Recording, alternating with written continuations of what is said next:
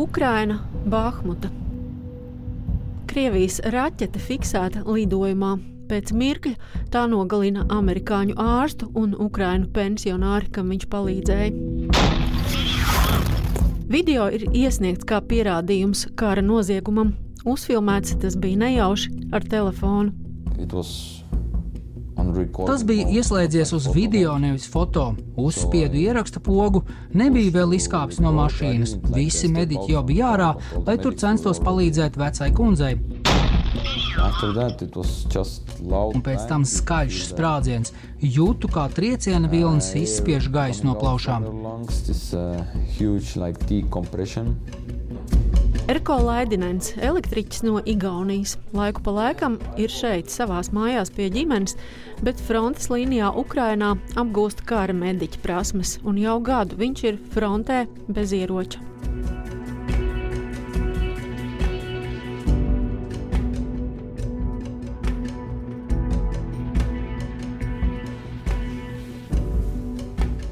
Sākumā, kad frontes līnija bija pie Kijivas, Erko turpa veda palīdzības kravas. Vēlāk vajadzēja arī medicīniskas piegādes, jo ievainoto skaits auga.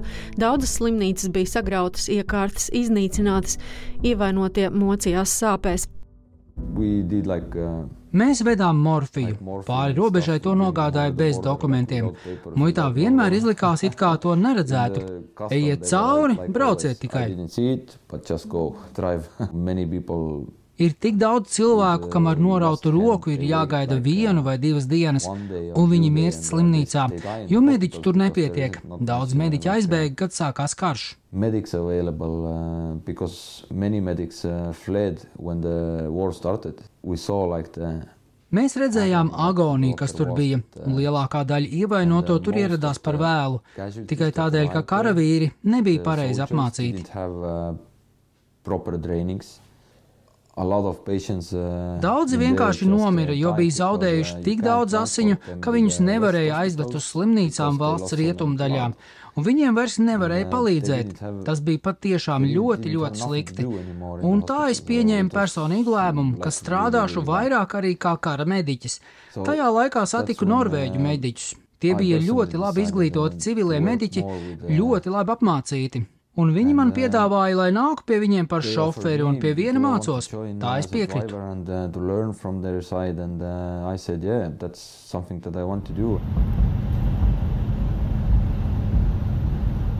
Pie frontes līnijas izvietotajos ievainoto stabilizācijas punktos tiek pieņemti smagi lēmumi.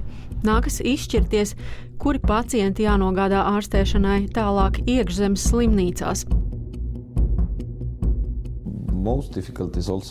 Man visgrūtākais šķiet tas, ka ir cilvēki, ko nākas atstāt tur, par kuriem tu zini, ka tos vairs nevar izglābt. Bet tev pat nav vietas, lai paņemtu kādu mirstošo. Ir jāstrādā ar tiem cilvēkiem, kurus nāks izraudzīties prioritāri un jādomā, kā izglābt pēc iespējas vairāk. Tie ir vissmagākie brīži. Katrs ir atšķirīgs, bet tajos brīžos ir visgrūtāk. And the next thing is uh, kids. Un nākamā lieta ir bērni. Bērni Bahmutā un ne tikai Bahmutā, bet visur pie frontes līnijas. Viņi nav tur tāpēc, ka viņi tā gribētu. Tā ir viņu vecāku griba, ka viņi tur ir. Vecāki to izvēlējās.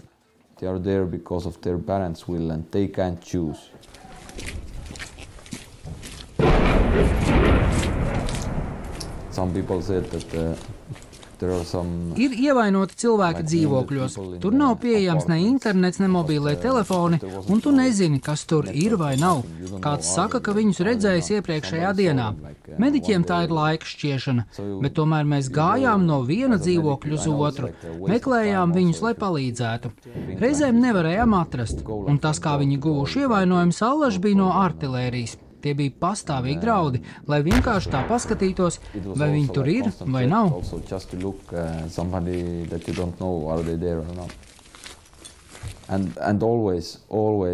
un katru reizi, pilnīgi vienmēr, kad mēs tur gājām, mēs teicām, lūdzu, ja kāds grib doties prom, mēs varam jūs evakuēt, varam paņemt mantas, arī ja jums ir kaķis vai suns, varam bez problēmām. Mums ir cilvēki Kramatorskā un Dnipro, kas var aizvest jūs uz viesnīcu un izmitināt. Ar to nav problēmu. Bet cilvēki negribēja aizbraukt. Tikai kāds viens vai divi procenti piekrita. Viņi stāstīja, ka Ukrainā ir likums, ja kāds dzīvo kādā dzīvoklī vismaz pusgadu, tad var uh, pieteikt tiesības uz to. Daudzi no viņiem baidījās, ka tad, ja viņi aizbrauks un kāds, pat varbūt kāds Ukrains ievāksies viņu mājā vai dzīvoklī, viņi to pazaudēs. And they are afraid to lose like everything. Erko stāsta, ka Krievijas ielēgtajā Bahmutā vēl ir ap 10 tūkstoši iedzīvotāju. Ir patvērtnes un kādi 5-6 centri, kur tiek sniegta dažāda veida palīdzība. Un Bahmutā ir arī daudz Krievijas atbalstītāju, tādu esot vismaz puse. Viņi nāk uz bēgļu centriem izmantot internetu un visu ko citu. Bet mēs esam to piefiksējuši, un Ukrāņu karavīri pat tiešām ļoti, ļoti aktīvi viņus uzmana. Un šajos apgabalos viņi dzīvo pilsētās, un mēs esam redzējuši, ka dažus arestē. Un zinām, ka viņi ir prokrieviski. Daudzi no viņiem iet turp, lai nosūtītu Ukrāņu pozīciju koordinātas. Un pilsēta ir tik maza, ka ukrāņu karavīrus ir viegli ieraudzīt. Un ukrāņu karavīri ir daudz, viņi pamatā uzturas pagrabos pa 20 līdz 30 cilvēkiem. Kolaboranti iet un nodod viņu koordinātas, parāda, kā labāk trāpīt, un tad tas vairs nav nejaušs trāpījums, tas ir precīzi notēmēts. It's not like random fire, it's like targeted accurately. And uh, there are two types of uh, pro-Russians. Tur vispār ir diva veida prokrieviskie. Daži ir tādi, kā nu pats stāstīju, bet citi, ko esam satikuši apmeklējot daudzas dzīvojamās mājas, negrib iet uz civilajiem centriem, jo uzskata tos par pro-ukrainiskām vietām. Mēs palīdzam arī tādiem. Mēs nejautājam, kas jūs esat, bet to var redzēt, kāda ir viņu mentalitāte. Viņi ir tie, kas gaida. Daži cilvēki, kā kāda vecāka kundze mums teica, ka gaida atbrīvotājus. Tā tas ir katru dienu. Tu satiec tos cilvēkus. You, you They ask a lot, and then you can see uh, right away that it's Viņi uzdod ļoti uh, daudz jautājumu, un tad tu saproti, uh, ka kaut kas nav īsti. Un jā, armīnieki arī teica, ka tā tiešām ir liela problēma, bet tur neko nevar darīt. Viņi ir darījuši, cik vien spējuši, un tik un tā daudz joprojām palikuši pilsētā. Tas ir labākais veids, kā Krievi var iegūt informāciju no parasta vietējā iedzīvotāja. Uh, Russians to get information just from regular local civilian. Many of them are like uh, also Daudzi no viņiem ir iesūtīti agrāk. Pilna mēroga iebrukums sākās 24. februārī, un viņi tur bija izvietoti iepriekš, lai pielāgotos, iedzīvotos, lai vietējie viņus iepazītu kā parastus iedzīvotājus. Pilnīgi noteikti tur ir arī tādi cilvēki, un viņi saņem atalgojumu no Krievijas valdības.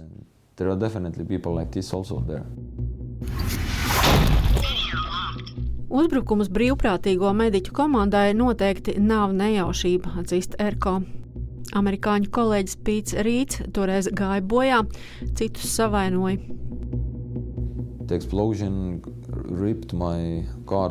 Eksplozija atplēsa vaļā mašīnas durvis, un es vienkārši izripoju laukā uz asfalta un centos sākt elpot. Just, uh, like rolled out from the car to the asphalt and tried to breathe.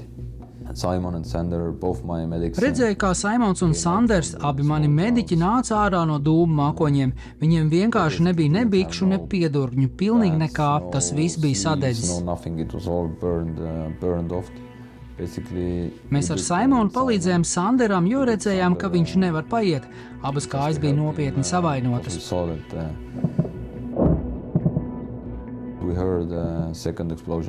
Dzirdējām vēl vienu sprādzienu, nezinājām, ko gaidīt. Man bija doma, ko pateicu arī puišiem, ka ir jāiet pēc iespējas tālāk, jāatrod kāda lielāka daudzdzīvokļu māja vai kas tāds. Tagad es zinu, kā abi puiši man nedzirdēja, jo viņiem bija pārsprāguši šausu bungādiņas.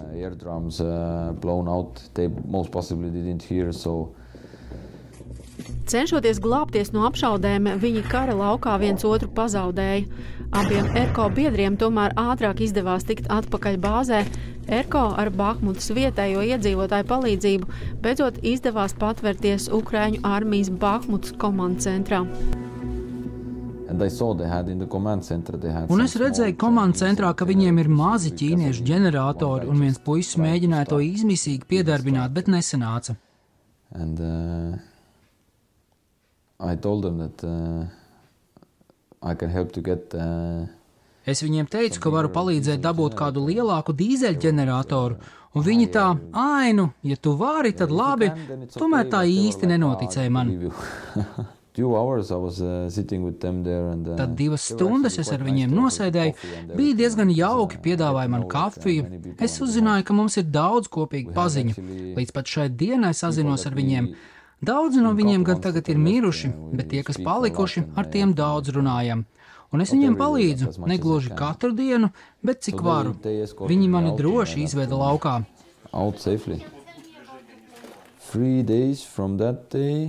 Un trīs dienas pēc tam es viņiem dabūju 7,5 kW dīzeļģeneratoru un piegādāju līdz pat durvīm. Un, kad vēlāk ieslēdzu savu telefonu, puiši man bija sasūtījuši bildes, ka ģenerators ir pie viņiem, un viņi tā rāda. Tas bija patiešām jauki. Tā šķiet ir viena lieta, kas man deva spēku turpināt. Jo pēc tāda uzbrukuma kā šis ir jāatgūst savs prāts.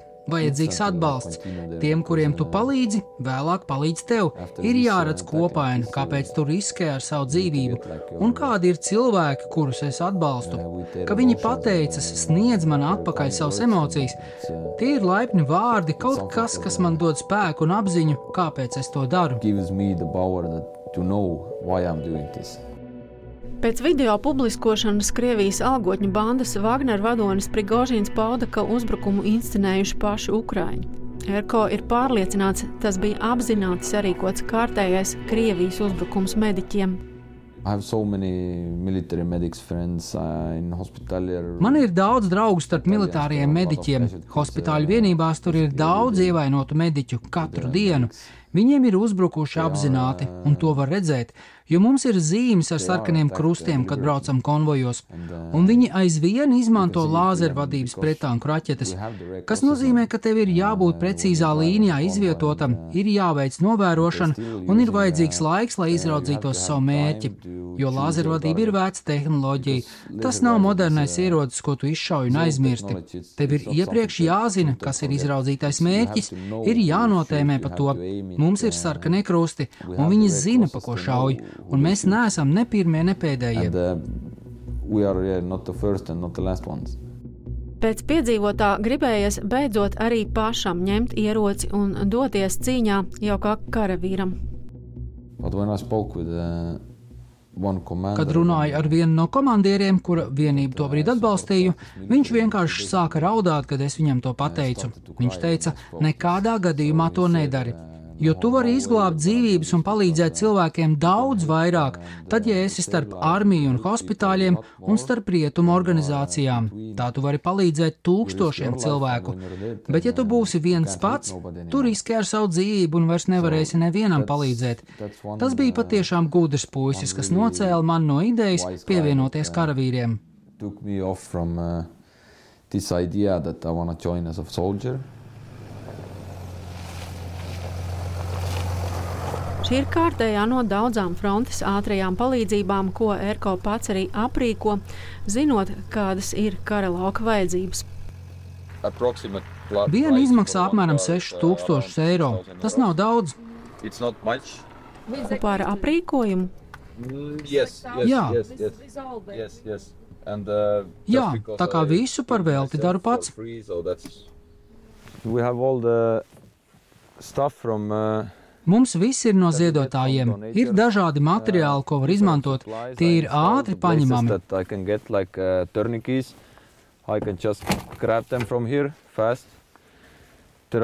Te ir medikamenti, ko lieto kritiskos gadījumos, lai nokļūtu līdz stabilizācijas punktam. Jo šīs mašīnas ir nulles līnijā, uguns līnijā zem apšaudes, kur jāstrādā ļoti, ļoti ātri. Viena lēta mašīna var izglābt daudzas dzīvības. Nav jālieto dārgs aprīkojums, bet šāds vienkāršs un robusts. I want to give like example to like my Es gribu rādīt piemēru Igaunijā un maniem sekotājiem sociālajos tīklos. Uz visu, ko viņi nodara, ja viņi iznīcina vienu mūsu ātrā palīdzību, mēs sagādāsim desmit citas. Vienkārši tā, ja viņi kaut ko iznīcina, mēs Ukrainai sniedzam vēl vairāk.